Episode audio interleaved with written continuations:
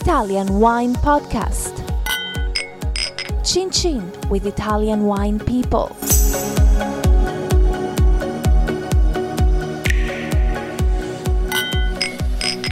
This podcast is brought to you by Native Grape Odyssey.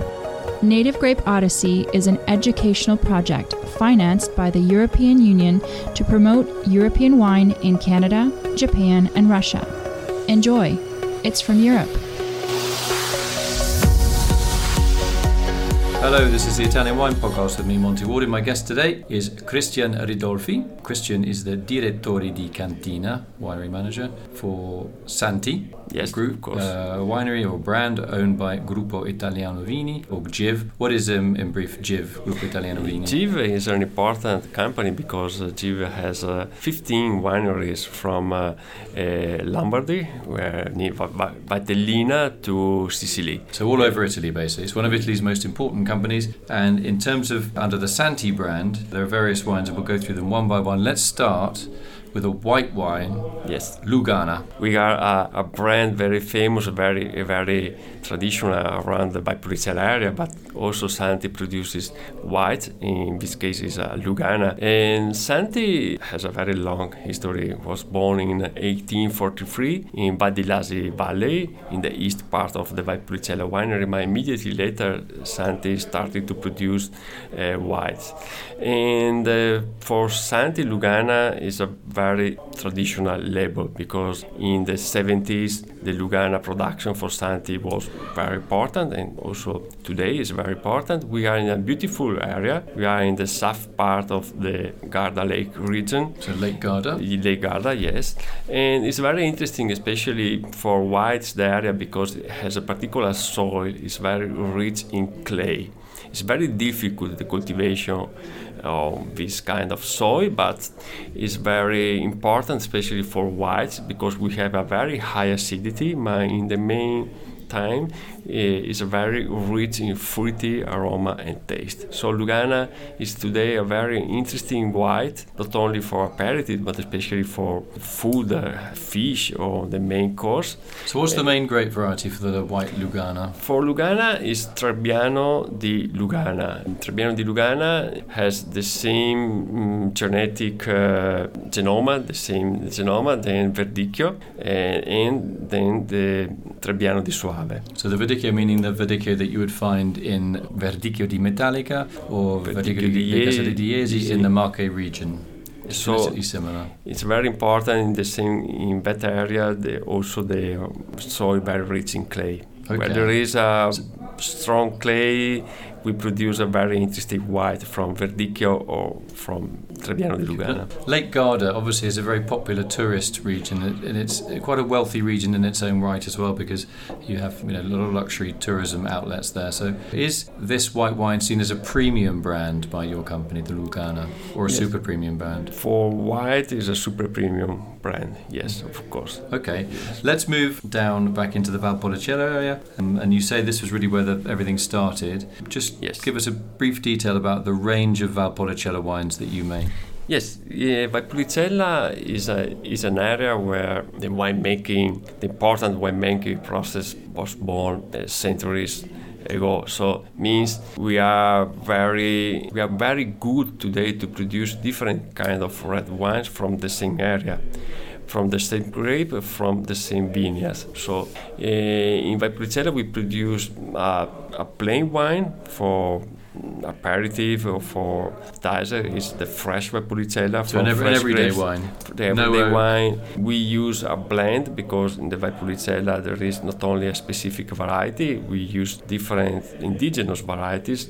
The mainly is Corvina and then Corvinone, Rondinella and Oseleta. But we have other varieties. So it's a blend. Uh, from this blend it's possible to produce a fresh wine for every day from a fresh grape, not a late harvest, but Lord a normal harvest. The ripasso, the ripasso means to repeat the fermentation, is a, red wine very important where we do two fermentations and the Amarone from the dried grapes. So it's very specialized Valpolicella to produce reds. And the reason is not only the indigenous varieties, but it's the kind of soil. It's a very rich in limestone. It's a calcareous soil rich in limestone, so it's very important to produce fine red wines with a soft good acidity, high acidity, a long, long taste. It's a hilly area, and especially the vineyards on the top of the hills, where we have a very important sun exposition and a good ventilation, it's possible to produce a very ripe, ripe grape. So we produce for for Santi, most important Valpolicella is Ventale, is Valpolicella Superiore, where we usually harvest the grape in the middle of October. Mm-hmm. So, and we do the fermentation in the big vats made by oak with a conic shape they called tini. It's a very traditional fermentation for around 40 days. And then it's an area where, of course, we, we, we have different kind of reds uh, for different use, for different combination, different pairing uh, with the food. So, what's the altitude level for this uh, for the Ventale? For the Ventale, the altitude is around 300 meters. Is it called Ventale? Is that a link with the vento? Is a wind? Yes, is it's a, wind, a windy place. Yeah. It's a it's a, a windy valley, Val d'Illasi, where Santi was born. It's a windy valley because at the end of the valley we have a very high mountains we reached the 2,300 meters. So we are close to the first part of the Alps mountains. The Alps, yeah. Yes, it's very interesting, especially after the sunset. We have a very strong ventilation. Okay. From June to October, it's very interesting not only to increase the aroma and the color, but especially the taste in the grapes The important difference between night and day in temperature. So the ventilation is a characteristic of this part of Valpolicella. Do you make a ripasso Valpolicella? We also produce a ripasso. Ripasso is... Uh, what's, it, what's, it, called?